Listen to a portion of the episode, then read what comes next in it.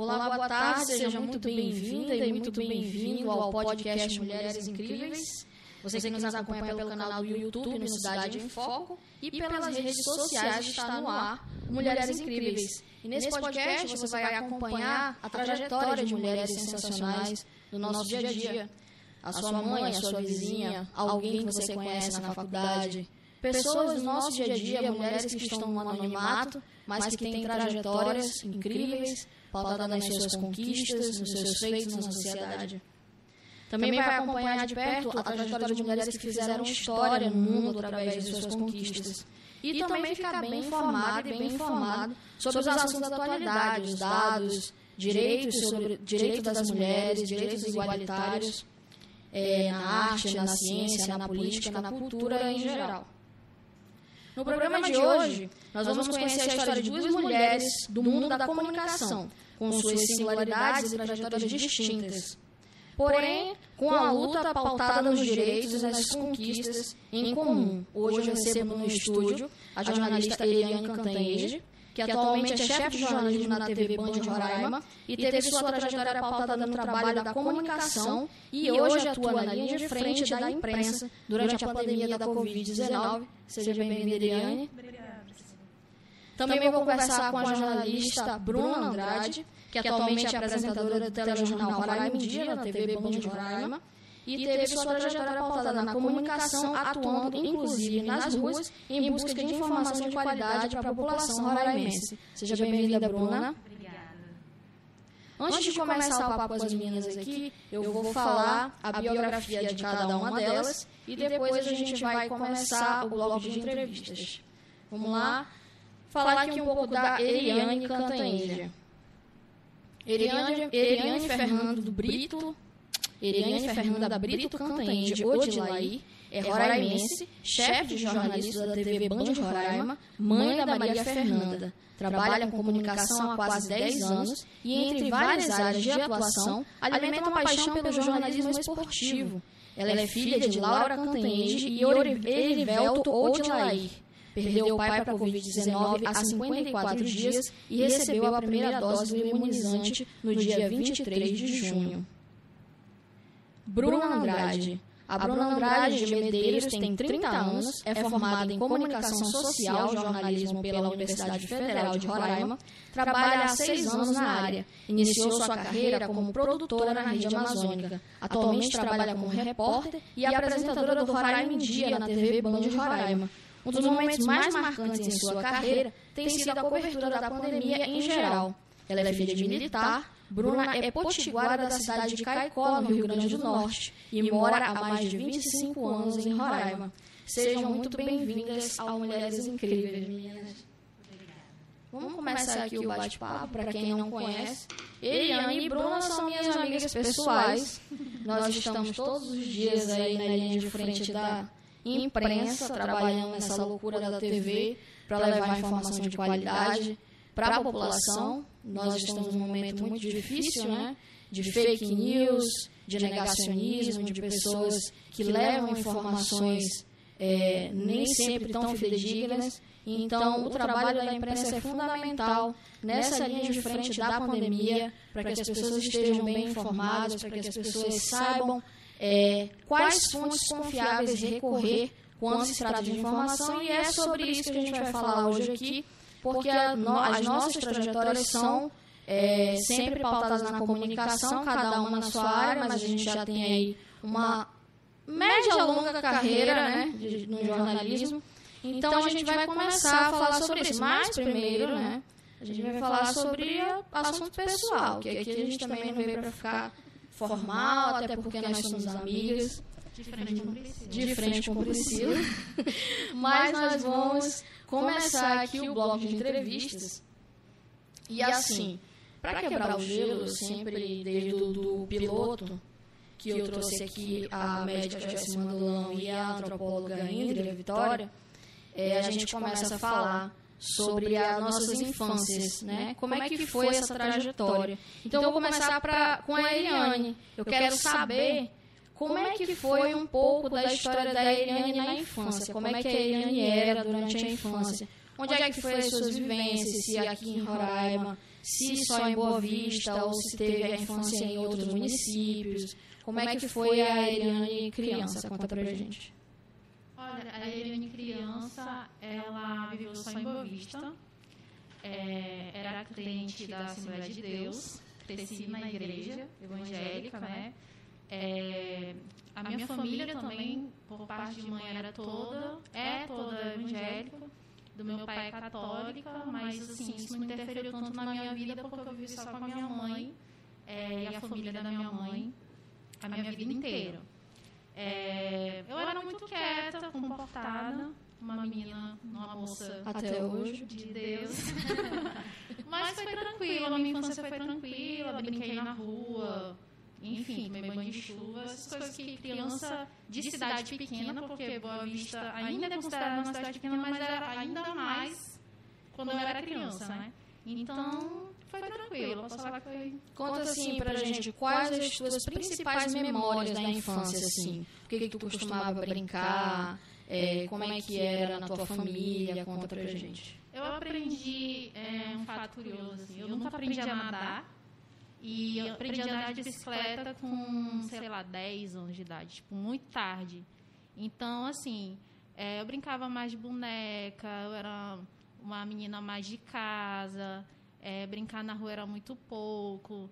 Então, algumas coisas da minha vida, é, desde a infância, foram um pouco tarde. Assim, é, sair sozinha, ir para a escola sozinha, coisa que era muito seguro e comum a maioria das crianças antes em Boa Vista ia de ônibus para a escola sozinhas, porque era muito normal.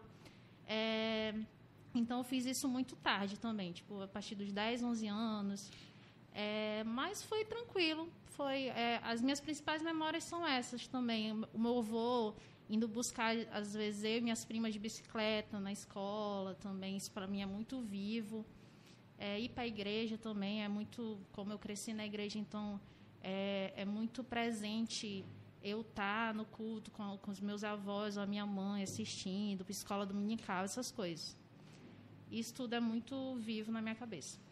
E a Bruna? Conta pra mim, Bruna, como é que era a tua infância? Tu, tu és de Caicó, né? No Rio Grande do Norte. Isso. Eu queria saber se tu tem alguma é, lembrança de vivência em Caicó ou se já é grande parte aqui em Boa Vista. O que, que tu fazia? Como é que foi esse processo da vinda da tua família para cá? Conta pra gente como é que foi. Eu tenho, tenho sim, tenho muitas lembranças boas. Eu vim para cá com dois anos, como eu sou filha de militar, meu pai foi transferido, então eu vim com dois anos para cá. Mas aos sete anos eu voltei para o Rio Grande do Norte, voltei para Caicó, passei acho que uns seis meses por lá.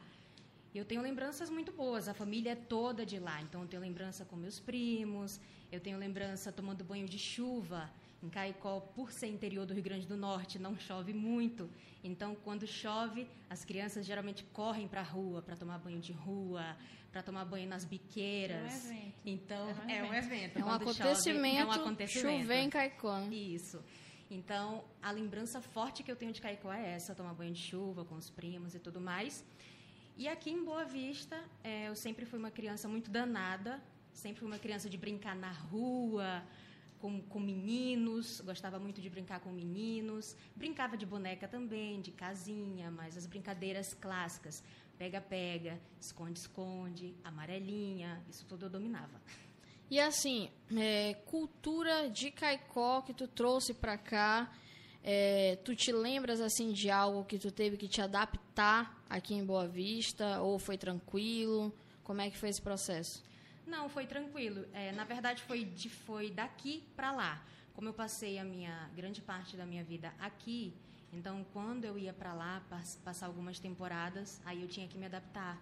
Sotaque, é, comidas, as comidas de lá são bem diferentes. Por exemplo, o mugunzá é doce, lá é, lá salgado. é salgado. Então eu tava tinha que colocar açúcar no meu para comer, entendeu? Então eu levei mais as vivências daqui para lá do que de lá para cá. Foi mais uma readaptação de já estar é, no norte, sendo nordestina, né? Uhum. E ter que levar essa cultura daqui para se adaptar lá, né? Isso. Depois de adolescente, Adolescente, a minha adolescência foi aqui já. Ah, já foi aqui. Foi aqui. Falar em adolescência, a gente vai falar com a Eriane agora, assim, que eu soube de umas coisas. Apesar dela dizer aí que foi tarde os processos dela. Tarde. Eu quero saber como é que era a Eriane durante a adolescência, o namoro, como é que foi essa, essa questão aí? Foi Não, tranquila? mas, por incrível que pareça, foi tudo muito tarde também. É, eu saí da igreja, né? Parei de frequentar a igreja com 16 anos, mas também Dona Laura, minha mãe, não deixava eu sair. Tipo, não quer ir pra igreja, mas também vai ficar em casa. Dona Também- Laura marcava de perto. de- ainda. Ainda, até hoje. Até hoje marca. Aí ela, eu também não saía muito, eu ia pra escola e tal. Eu comecei a sair, a conhecer outras coisas da vida, depois que eu passei no vestibular da Federal, assim, já com 18 anos. Então, a minha adolescência também foi muito tranquila, tr- tranquila entre aspas, mas por conta ali da Dona Laura em cima e tal, para estudar, e eu, eu até agradeço isso, porque é, foi desde- a minha minha adolescência foi metade tipo igreja e escola só passei no vestibular e depois que eu passei então eu pude viver e ela meio que deixou também eu viver outras coisas entendeu? Como também relacionamentos e tal E a Bruna, namoradeira? Era namoradeira, Bruna? Conta Não. pra gente como é que foi a- esse processo da adolescência e da descoberta do mundo não foi isso que eu que romântico. eu sou Não, a minha adolescência foi um pouco parecida com a da Iriane. As coisas também para mim foram um pouco mais tardes por conta do meu pai. Meu pai sempre foi muito rígido, sempre fez uma marcação muito cerrada. Então, Militar, né? militar, exatamente. É, filha única que eu sou, então Ah, tu és filha única. filha única. Então ele sempre teve uma marcação muito cerrada. E o que inclusive me levou a fazer algumas coisas escondidas, começar a namorar escondido, Ih, sair escondido né? eu festa. também namoro escondido mas nada escondido. relevante nada tão relevante Então, assim, mas foi bem tranquilo. Eu gostava de sair, não muito, mas gostava também. Mas foi uma adolescência bem tranquila, comparado com outras. Olha, eu quero é, pontuar aqui que a hora que vocês se sentirem à vontade de interagirem entre si, não tem problema nenhum, tá? Não tem problema de atropelar a outra ou alguma coisa assim. Até porque nós estamos entre amigas, então nada de formalidade. Mas seguindo aqui a nosso, a nosso bate-papo, já que a Irene falou sobre a questão de, de ter esse, essa mãe super protetora, esse instinto que é até ela até agradece por ser algo bom na vida dela, né? Porque tem gente aí que cresce aleatório, não, Não, tem esse cuidado, né, da mãe. Quando eu era adolescente, eu não tinha esse pensamento que eu tenho hoje, não. Eu, adolescente é revoltar. É, Como mas assim? queria, né? Como assim eu não posso sair? Mas hoje eu agradeço real, assim, tudo que ela fez e ela continua fazendo por mim. Mas assim, falou na questão da comunicação, né, da de entrar na Universidade Federal, e eu queria que tu contasse assim como é que foi esse processo. Como é que tu descobriu a comunicação na tua vida? Tu disse assim, deu aquele start, é isso que eu vou fazer da minha vida. Conta pra gente. Eu nunca tive dúvidas. Eu sempre tive certeza que eu queria seguir na comunicação. Só que eu não tinha. No, no decorrer da minha experiência, tanto na faculdade quanto é, em meios que já trabalhei aqui na cidade também, a gente vai se redescobrindo. Eu sempre soube que eu queria fazer comunicação, só que eu achava que eu queria é, ser âncora. Queria estar na frente das câmeras apresentando. Não queria ir para rua, não. Eu queria estar na frente ali, Na bancada. na bancada. E hoje eu não me vejo de forma alguma, nem dando entrevista. No vídeo. De jeito nenhum, porque eu passei tanto por bancada, teve a universitária, né, que é a nossa primeira escola, assim, quando a gente está na federal da maioria das pessoas. Aí depois segue para os veículos comerciais, né? É, eu trabalhei em alguns veículos na cidade. Pode falar o nome? Pode. Tá na, na filiada da Record, trabalhei na Rede Amazônica também, que é afiliada da, da Rede Globo. É, e me encontrei no jornalismo é, impresso e na web. É, eu trabalhei no Globo Esporte por dois anos e eu me encontrei. Eu gostava muito de escrever, que eu via que eu não precisava estar na frente das câmeras para me realizar como comunicadora. Gostava de entrevistar as pessoas na rua, coisas que também que na na universidade eu achava que, que eu não, não gostaria de ter esse contato, né? E eu gostava muito. E foi isso, eu me encontrei no jornalismo impresso. E hoje eu estou por trás né, de, de um veículo de TV, mas também realizada, porque eu gosto muito de coordenar equipe, de pautar repórter, de ver o que, é que vai entrar no programa, o que, é que não vai. Então, assim. É, tu gosta desses de, bastidores. Eu gosto né? de falar que a nossa área é realmente uma redesca coberta todo dia. Eu nunca trabalhei com rádio. E eu acho que eu gostaria também de ter essa oportunidade, de ter essa experiência. E é, é bom porque a nossa área ela dá um leque de oportunidades para a gente. E como eu nunca tive dúvidas, eu acho que eu nunca tive esse pé atrás. Eu sempre fui de cabeça em todas as oportunidades que surgiram na minha vida. E sei o que, é que eu gosto, sei o que, é que eu não gosto hoje em dia, mas também não me reprimi, sabe? Nunca pensei em fazer outra coisa. Sempre foi comunicação. Nunca veio outra não. profissão na tua cabeça? Não, não, não. Desde que entrou na universidade, Sim. comunicação. Teve, teve uma época, né, que depois que eu tive a minha filha, é, que eu fiquei sem emprego dois anos. Me dediquei a cuidar dela e alguns familiares, amigos, acho que preocupados, né? Olha, já está na hora de voltar a trabalhar. O que, é que tu? Eu disse não, eu quero uma oportunidade na minha área, né? E até as pessoas que você tem por perto, não, tem um emprego bem ali de alguma coisa, tem uma empresa ali que está precisando. E eu sempre acreditei que não, eu não vou ser feliz em outra coisa. Vai aparecer é, outra oportunidade que consiga me dar tanto é, é, segurança financeira quanto é, ali no dia a dia para eu também cuidar da Maria, porque hoje eu tenho uma filha, então eu tenho que pensar nela também. Uhum. Não é só pensar na questão financeira ou então num trabalho legal que eu goste. Não, eu tenho que pensar em tudo. E surgiu novamente a oportunidade para trabalhar, mas tipo, demorou muito.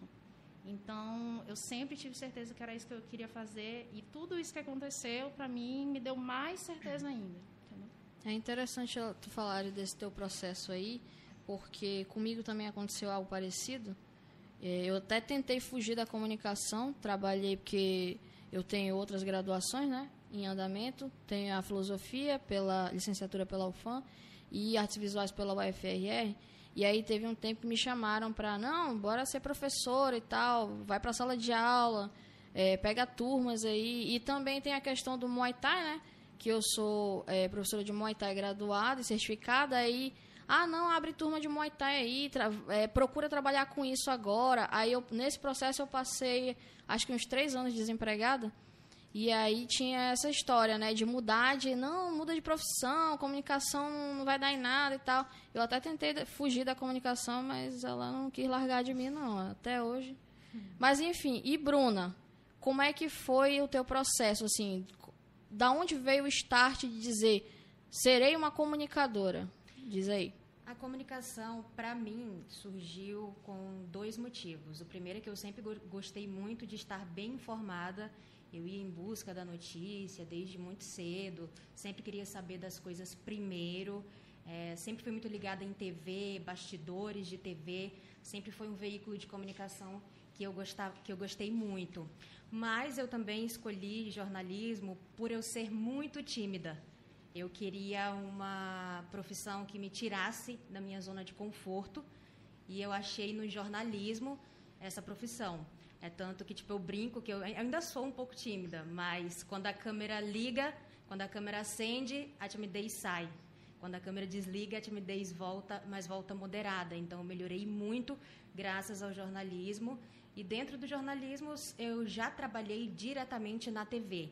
Eu não tenho outras experiências, não tenho experiência com impresso, com rádio, porque Ainda, o meu primeiro estágio ele já foi na, em TV, né? Eu trabalhei na produção da Rede Amazônica, comecei como estagiária, ainda estava na faculdade quando entrei, não sabia nada, aprendi tudo lá com grandes profissionais que me inspiraram muito.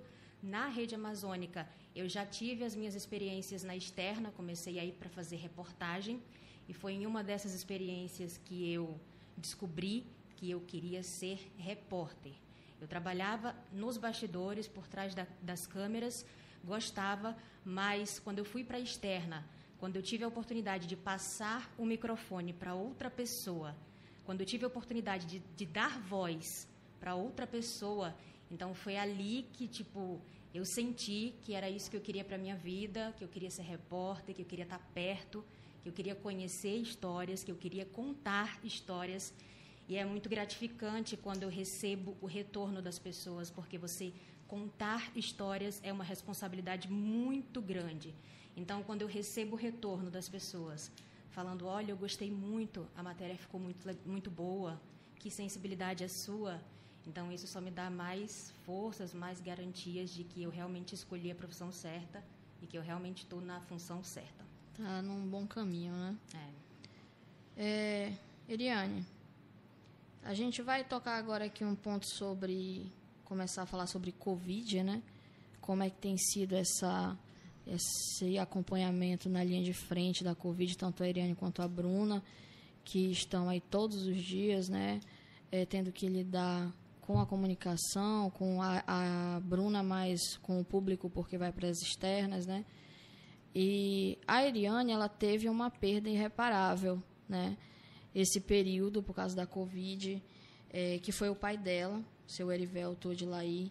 E se você me permite falar um pouco dele, como é que foi esse processo, como está sendo, né? É, e o que o teu pai representa para ti, né? Nessa trajetória toda que tu traz, nessa essa carga cultural, carga social que tu trazes, qual é a participação do seu Erivelto nesse processo? Olha, o, a participação do meu pai foi muito importante na minha vida, assim. É, parece até clichê, a gente fala, ah, o meu pai foi importante, mas ele foi muito, justamente porque como eu comecei a falar sobre a minha infância, que era toda na igreja, o meu pai, ele era a minha visão de mundo externo, assim. Por causa do meu pai que eu conheci música internacional, por exemplo. Foi por causa do meu pai que eu conheci é, filmes. É, meu pai tinha coleção de, de HQ. Coleção quarto, acho que tamanho desse estúdio de, de HQ que ele colecionava desde adolescente. Era Marvel, né, DC. E ele me passou muita coisa. É, não, não fico é, triste por ter crescido na igreja, mas ele me deu essa visão, sabe, de porque às vezes a igreja fecha muita gente, só pode a, só pode ouvir essa música. E o meu pai me dava essa amplitude, mesmo eu vendo ele só final de semana. Meu pai nunca foi casado com a minha mãe, eles namoraram, né? Uhum. E ela engravidou e tal, mas ele sempre, sempre, sempre foi presente na minha vida, tanto que ele pôde de passar as experiências dele para mim. A gente conversava bastante, então foi um homem incrível que sempre que preferiu preferiu ser presente na minha vida porque a gente sabe que tem muitos homens né que é, simplesmente não participam da vida Sim. dos filhos porque não moram até moram dentro de casa com os filhos mas nem conversa e meu pai ele era maravilhoso é, faz 54 dias né que que eu perdi meu pai a gente está vivendo com essa doença há mais de um ano, mas a gente nunca acha, nunca acha, assim. É, a minha mãe gosta de falar que é porque o ser humano, a gente foi feito para não conviver com a morte. Por isso que a gente nunca aceita. Então, assim, é, eu penso isso. Parece que não é real ainda. A gente nunca está preparado para perder alguém que a gente ama e que está tão perto da gente.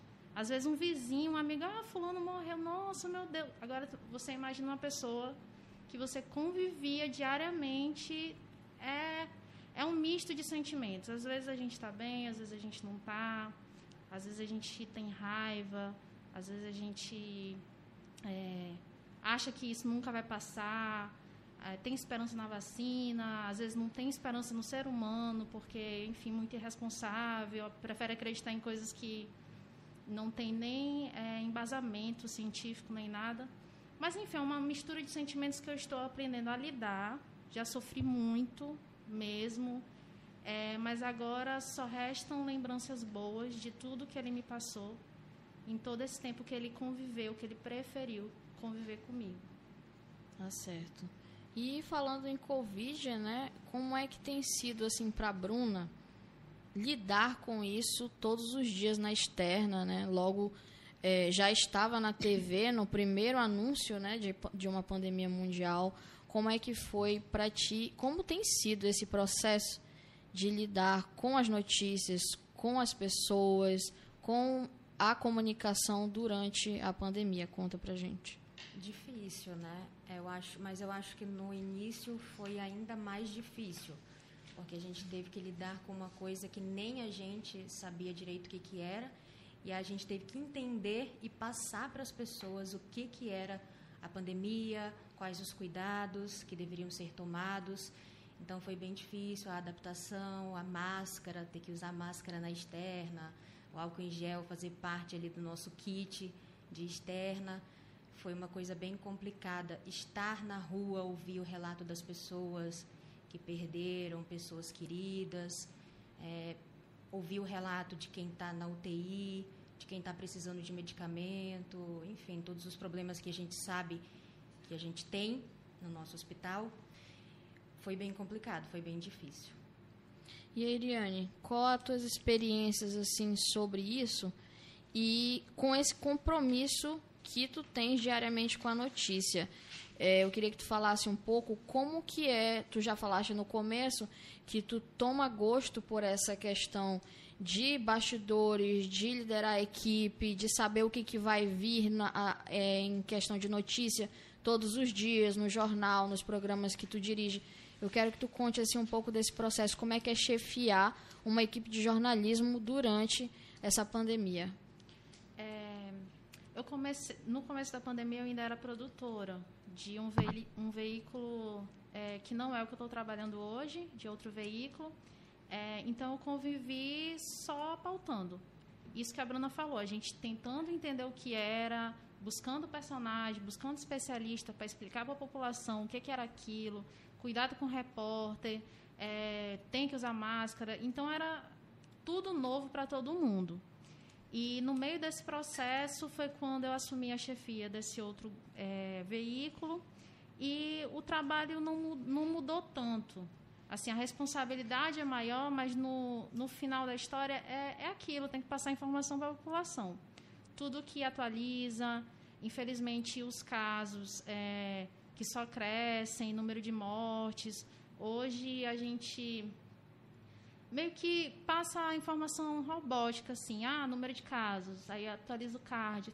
Mas se a gente for parar para pensar, é muita gente para a gente não ter uma, uma empatia, sabe? A gente como profissional, para a gente não entrar na história das pessoas. Então, é difícil porque é o humano e o profissional ali o tempo todo. É, e lidar com pessoas também. É, a equipe que eu estou trabalhando hoje em dia é muito boa, vocês trabalham comigo. Mas é difícil liderar pessoas, é difícil. Mas também é muito gratificante quando o produto final se encaixa, cada um entende a sua, a sua posição no processo, cada um entende o que é que tem que fazer e faz muito bem.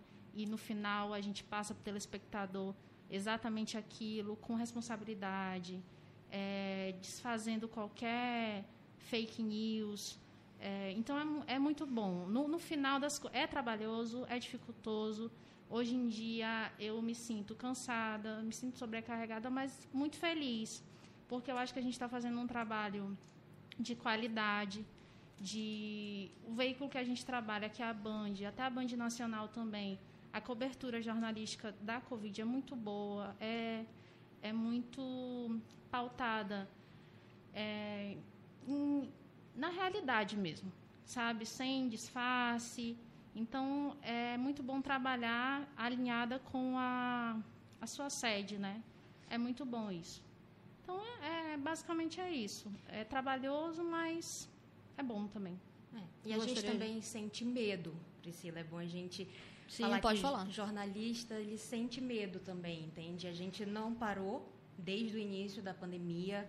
A gente está sempre na rua, sempre buscando levar informação para as pessoas. Sempre gente... correndo risco de contaminação, risco, de levar o vírus para casa. Exatamente. Então a gente também teve que conviver com o medo, o medo de se infectar, o medo de infectar perdemos quem a gente profissionais, tá... né? Isso, perdemos muitos Amigos. colegas que não tiveram tempo de esperar a, a primeira dose da vacina, como a gente tomou recentemente.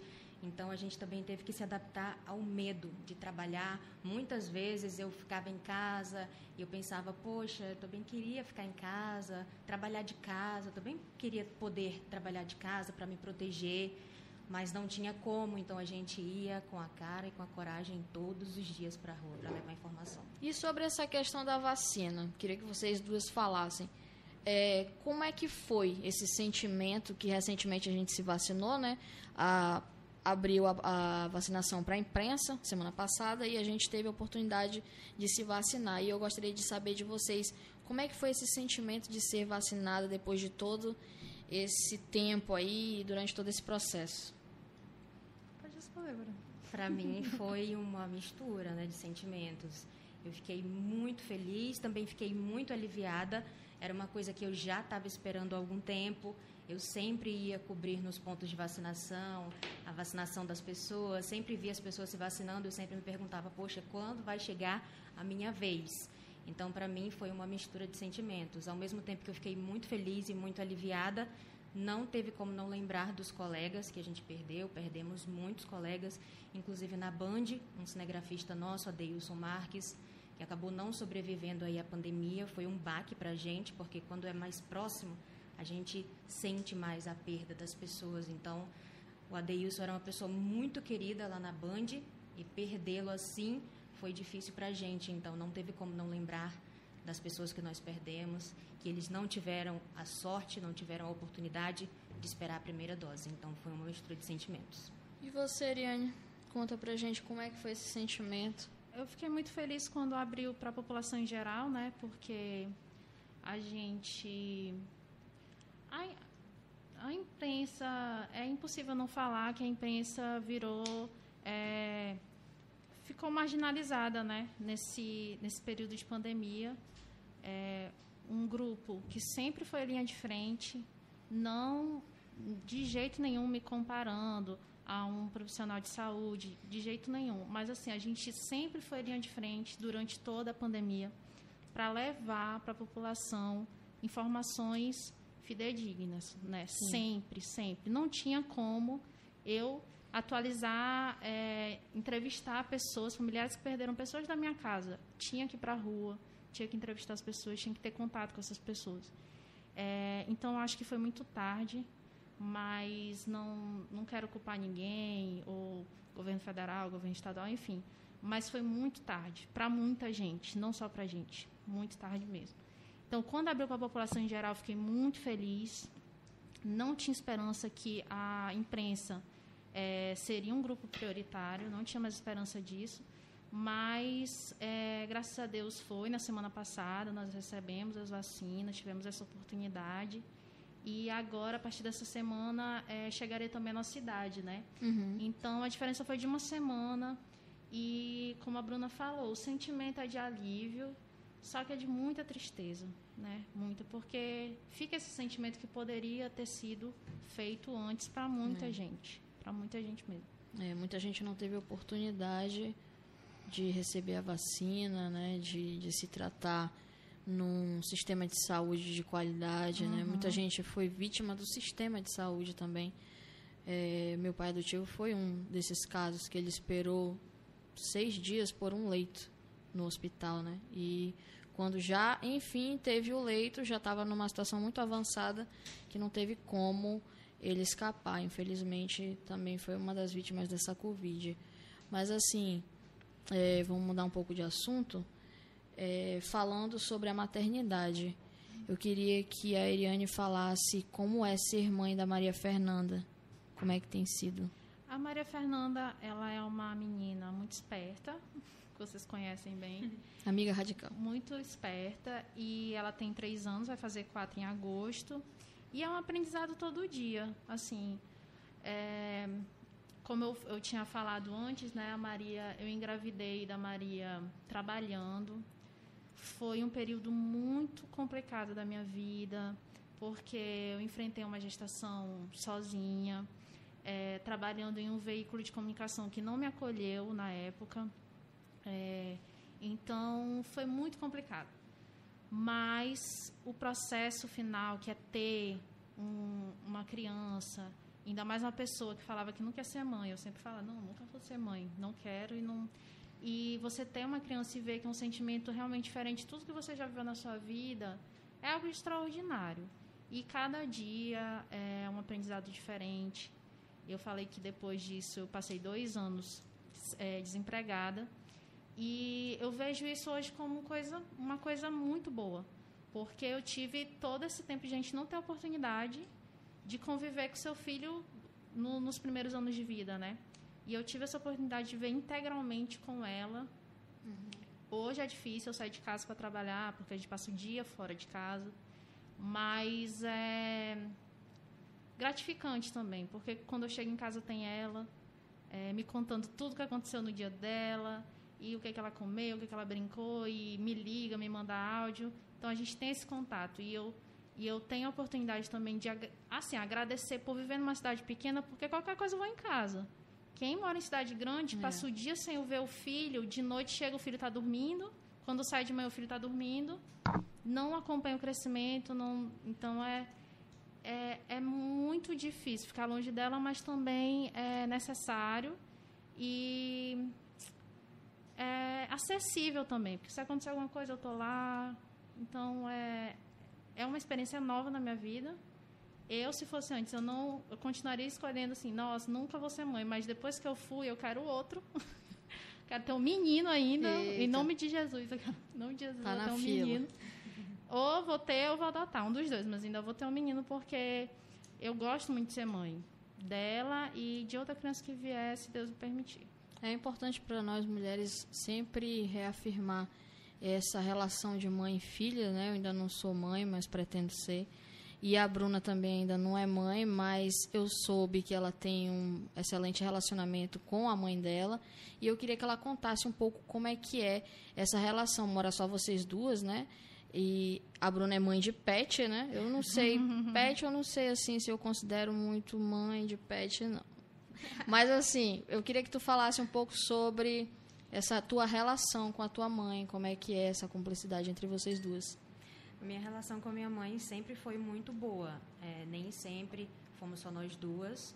Eu acho que meus pais se separaram quando eu tinha 14 anos e de lá para cá a minha relação com a minha mãe se tornou ainda mais intensa. A gente conversa muito, a gente é bem amigas também. Eu conto algumas coisas para ela, ela conta algumas coisas do meu dia, do dia dela para mim. Então é uma cumplicidade. É, eu vejo a Eriane com a filha dela e, e minha mãe fala muito isso para mim. Que tipo, nós somos amigas, nós somos melhores amigas. Então eu acredito que ela é uma mãe jovem, também tem uma garotinha, uma menina. Então acho que essa cumplicidade, essa amizade entre elas só tem a crescer, a evoluir. E é muito bonito. É, eu também tenho essa relação muito próxima com a minha mãe, sempre tive. Agora ela está um pouco adoentada, mas a nossa relação sempre foi muito forte, assim, de amizade. E eu, como mulher, eu também sempre faço questão de saber, tanto de saber das histórias das minhas amigas, como elas se relacionam, no caso da Eriane, com a mãe e com a filha, e no teu caso, com a tua mãe, né? É importante a gente sempre reafirmar esses laços maternos que são os mais fortes da nossa vida, né?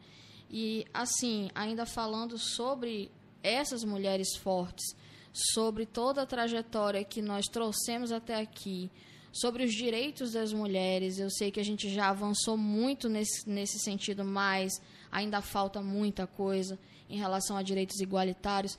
Eu gostaria que vocês é, falassem um pouco, é, pontuassem um pouco sobre isso. Né? Qual é a visão de vocês nessa questão do direito das mulheres, das conquistas, é, o que, que vocês acham que falta para a sociedade a respeito dessa pauta? O que, que falta para melhorar e para avançar sobre os direitos das mulheres? Pode começar, qualquer um de vocês. Eu acho que falta a gente é, ter que provar o tempo todo que a gente é capaz de fazer coisas, entendeu? Porque para os homens é muito fácil é, natural, né? As pessoas, ah, é natural. E para a mulher não, ela tem que provar o tempo todo que ela é capaz de fazer uma função que às vezes nem é masculina, é uma função para todo mundo. Mas tem que provar o tempo todo que é capaz de estar tá ali, principalmente em cargo de chefia. É, às vezes a gente se depara com comentários é, que às vezes são camuflados de brincadeiras e eu acho que falta respeito e reconhecimento pelo trabalho das pessoas. Trabalho. Independente se a pessoa for homem, se for mulher, é trabalho. Porque entendeu? um chefe homem incisivo, ele é um profissional respeitado. A mulher chefe incisiva, ela é uma mulher estressada, né? É. A, a sociedade encara muito dessa forma, assim, ah, tá com raiva, tá estressada, o que que tá, tá acontecendo, tá de TPM, não, né? Não transou. É, tipo isso. Exatamente. Então, assim, é, são comentários ridículos que a gente ouve no dia a dia, desrespeitosos, mas que a gente tem que lidar, né? Como se a gente fosse obrigada a lidar com isso, mas não. É o outro que tem que entender que isso já é coisa ultrapassada, né? Que nunca era para ter existido, mas se existiu um dia, ficou para trás. A gente não tem que aturar esse tipo de coisa. É... Então é isso, eu acho que respeito mesmo. É isso que falta, porque os direitos nós já temos. Eles só faltam ser respeitados. Bruna. Isso, eu concordo também. Eu acho que falta respeito. Respeito pelas mulheres. A gente já avançou muito, mas ainda falta. A gente ainda se depara com situações de preconceito, não só no ambiente de trabalho, mas em qualquer lugar a gente ainda se depara com um ambiente de, de preconceito. Então, acho que falta respeito e eu acredito muito que a educação ela pode mudar essa realidade. Não só educação no sentido de escola, mas educação de casa mesmo, de ensinar para os filhos é, que a mulher pode ser o que ela quiser, que a mulher pode andar onde ela quiser, pode vestir a roupa que ela quiser. Então, eu acho que a educação poderia ser a base para mudar isso, isso, essa realidade. E mesmo se a pessoa não tiver essa base em casa, porque às vezes, né, os pais não, não evoluíram mesmo, ainda tem crenças antigas, acham que a mulher tem que se portar de uma forma ou outra. A internet está aí, busca informação, se informa, sabe? Como que você deve agir respeitar tanto mulher como é, gays, lésbicas, enfim, é, negros. Então, tem como se informar. Não, não, é uma coisa assim, ah, eu recebi essa educação da minha casa, eu vou seguir para sempre. Morrer desse... nela, né? Hoje em dia nós temos informa, uma gama sim. de recursos tecnológicos que a gente pode estar tá pesquisando e se informando a respeito disso todo dia, se atualizando. Eu sempre falo que isso é um processo de desconstrução social.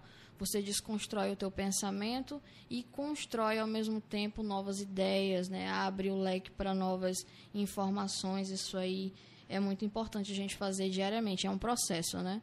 Ninguém está 100% desconstruído sempre. A gente tem que todo dia buscar por isso. É, para quem acompanha a gente de casa, nós estamos aqui no Mulheres Incríveis. Para quem acompanha do YouTube, é, hoje eu recebo a Bruna Andrade, jornalista, a também jornalista Eriane Cantanhede. E assim, eu queria que o meu diretor congelasse as imagens da, delas crianças. Pode ser? A Bruna ali, vamos começar com a Bruna. Bruna, ali está a Bruna criancinha. Quantos anos você tinha ali, Bruna? Sete. Sete anos. Eu queria que tu olhasse para essa imagem e se tu pudesse é, dar um conselho, se tu viesse do futuro, aí nessa mesma cena e sentasse do lado dessa garotinha Bruna e criança. De cabelos ao vento. De cabelos ao vento, de, de conjuntinho florido. Da Carla Pérez. Da Carla Pérez. O que que tu falaria para Bruna criança? com a tua carga que tu tem, que tu trouxe da tua trajetória hoje em dia, se tu pudesse dar um conselho para ela, o que que tu falaria? Ah, eu falaria para acredite mais em você, acredite mais nas nos seus ideais, nos seus objetivos, no que você quer conquistar, quem você quer ter por perto, porque você até agora está fazendo um bom trabalho e vai continuar fazendo. Então, eu acho que eu diria para essa criancinha aí acreditar mais em si. E a Eriane, Congela ali, diretor. A Eriane de chapéuzinho, como sempre sorridente. De franja. De franja. A Eriane, ela tem um sorriso, assim, que é característico. Todo mundo, de longe a gente já sabe. É porque aqui ela não teve muita oportunidade de soltar a gargalhada dela. tá. Mas quando ela solta a gargalhada dela, todo mundo sabe. A Eriane chegando no recinto. Então, Eriane, se tu pudesse vir do futuro e falar pra essa garotinha aí de chapéuzinho e franjinha um conselho, o que que tu falaria? Eu falaria para ela que ela chegou muito longe. Ela chegou é, longe das expectativas de várias pessoas. É, como eu falei para vocês, eu fui criada por mãe solteira, né? E as pessoas costumam esperar o quê de filha de mãe solteira? Nada. É, ti- tinha e tem ainda um preconceito muito grande, né? Ou a menina casa, ou então não vai prestar. Ninguém acredita que aquela menina vá é, ter um futuro, né? Que vá ter uma carreira. Ninguém acredita. Então, assim, essa menina ela foi contra muitas expectativas, não todas, porque eu tive pessoas que sempre acreditaram em mim, mas ela foi contra muitas expectativas e eu só falaria para ela que ela ia chegar muito longe, que ela era para ela continuar acreditando nela, porque ela nunca deixou de acreditar nela. E é isso. Que legal. Gente, é, eu acredito que vocês duas devem ter muitas mulheres na história e no seu convívio que vocês admiram. Mas eu gostaria que vocês pontuassem uma mulher, se vocês pudessem dizer assim: "Ah, eu sou, eu admiro essa mulher pelo que ela é, pelo que ela representa". Quem seria para Bruna? Quem seria essa mulher, Bruna? Eu vou escolher do meu convívio pessoal, porque eu acho que é, uma, é o que importa. Eu acho que a minha avó, por parte de mãe, seria essa mulher que eu admiro. Uma mulher nordestina, uma mulher de garra, uma mulher que mesmo com as dificuldades financeiras, porque a família da minha mãe, ela era muito pobre. Então, ela mesmo com todas as dificuldades financeiras, ela conseguiu criar bem os filhos, eu acho que são oito, se eu não me engano, ou são dez. Conseguiu criar muito bem os filhos, passou por fome, passou por muitas dificuldades, passa ainda até hoje. Então, ela é muito forte, ela é muito guerreira. Você não vê a minha avó reclamando da vida, como a vida dela foi ruim, muito pelo contrário. A minha avó ela é muito sorridente, a minha avó ela acredita muito é, nas pessoas, acredita muito na vida. Então, eu escolho a minha avó como uma mulher que eu admiro muito. Como é o nome dela? O nome dela é Maria. Maria. Maria. Dona Maria. E você, Ariane? Qual é a mulher que você pontua assim, que eu admiro essa mulher pelo que ela representa para mim? Eu acho que eu já deixei bem claro aqui, né? Pela, pela conversa que é a minha mãe. A minha mãe é uma mulher muito forte, é uma mulher de temperamento muito difícil, é uma mulher que ela acredita nas convicções dela, tanto religiosas como de vida mesmo. Então, por muitas vezes o convívio com ela foi difícil para mim, por mais que ela seja a mulher que eu mais amo na minha vida mas é uma mulher extremamente admirável, porque é uma mulher que nunca deixou de acreditar nos sonhos dela. E, por consequência, também nunca deixou de acreditar nos meus. Sempre me incentivou, sempre me acolheu, sempre é, esteve presente, mesmo quando eu preferia que ela não estivesse. Momentos que eu queria ficar sozinha, enfim. Ela sempre estava ali para mim e hoje é a pessoa que cuida basicamente o dia inteiro da Maria quando eu estou trabalhando, para eu poder trabalhar.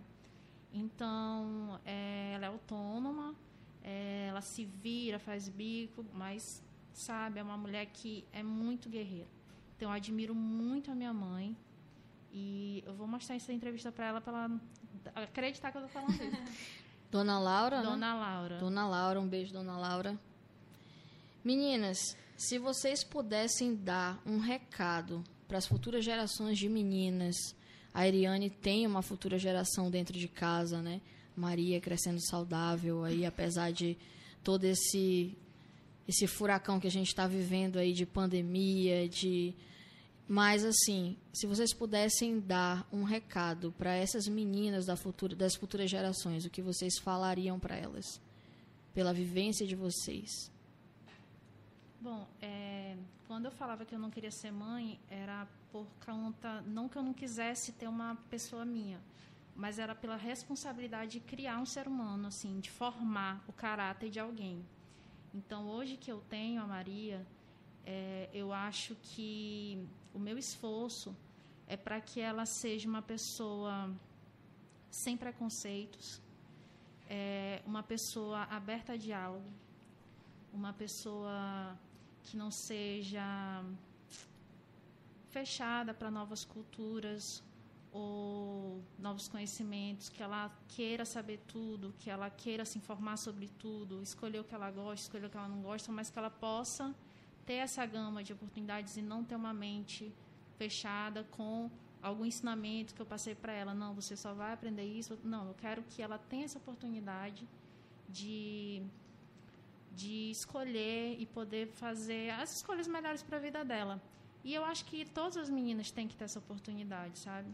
Todas, é independente da condição financeira, cultural, socioeconômica que tiverem é, eu queria que todo mundo tivesse a oportunidade de ter esse conhecimento. Como eu te falei, a internet hoje está aí, né? Mas muita gente não tem acesso à internet hoje em dia. É. Então, o meu desejo era isso, que todo mundo tivesse oportunidade de conhecimento. Independente de como vai conseguir, se for dentro de casa, se for pela internet, mas que tenha a oportunidade de se informar, sabe? Para a gente acabar com essa. Isso que a gente está vivendo hoje, que é inaceitável, assim é, eu esqueci a palavra, mas. É quase uma cultura de desinformação, tendo recurso para estar bem informado. Né? Uhum. Enfim, é isso. Eu queria que todo mundo tivesse acesso a conhecimento, a conhecimento mesmo, não de fake news, de WhatsApp, mas de conhecimento, de se informar, de querer saber o que, que é o que, não é que é certo e que é errado, porque ninguém tem o direito de decidir o que é certo e o que é errado. Sim. Mas de, de ter mesmo esse acesso Bruna? à informação?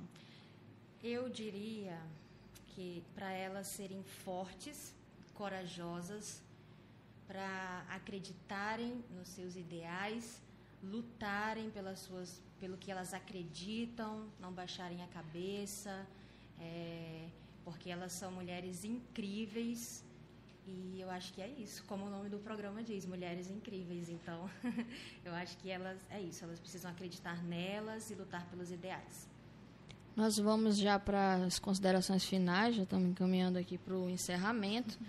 Eu queria que vocês deixassem aí as suas considerações finais. Eu quero agradecer pela presença, pelo carinho, pela, pela participação e o empenho né, de ter vindo até a entrevista e da gente bater esse papo e de ter mais esse momento que a gente pudesse ter esse conhecimento, tanto o autoconhecimento quanto o conhecimento entre nós mesmo.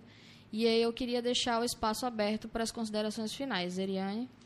É, eu queria te agradecer por essa oportunidade e também dizer que essa ideia desse espaço de reunir mulheres para contar sobre as suas vidas, mulheres normais, né? Porque todo mundo tem uma história extraordinária para contar. A vida Sim. de todo mundo é muito rica. Então, contar isso é muito significativo. É muito é, inspirador, na verdade. Então, eu queria aproveitar o espaço para dizer que eu admiro muito você e que eu desejo e que eu desejo todo sucesso do mundo porque esse programa realmente assim não é só mulheres incríveis o programa é incrível a proposta do programa é incrível então, para, Priscila. Te desejo todo sucesso e é, eu vou acompanhar sempre. Obrigada. Muito, muito é bom. isso, eu também agradeço a oportunidade. Eu acho que é um projeto muito importante, né? Trazer mulheres aqui para contar suas trajetórias, suas culturas, a bagagem cultural que cada uma traz. Eu acho que isso é muito inspirador para quem está em casa, para quem está assistindo. É, e eu desejo sucesso também para o programa e muito obrigada pelo convite. Foi uma honra. Obrigada, meninas. Depois de quase me alagar aqui nas minhas lágrimas, eu vou encerrando. Mulheres Incríveis fica por aqui. Eu quero agradecer a presença da Eriane Cantanhede e da Bruna Andrade.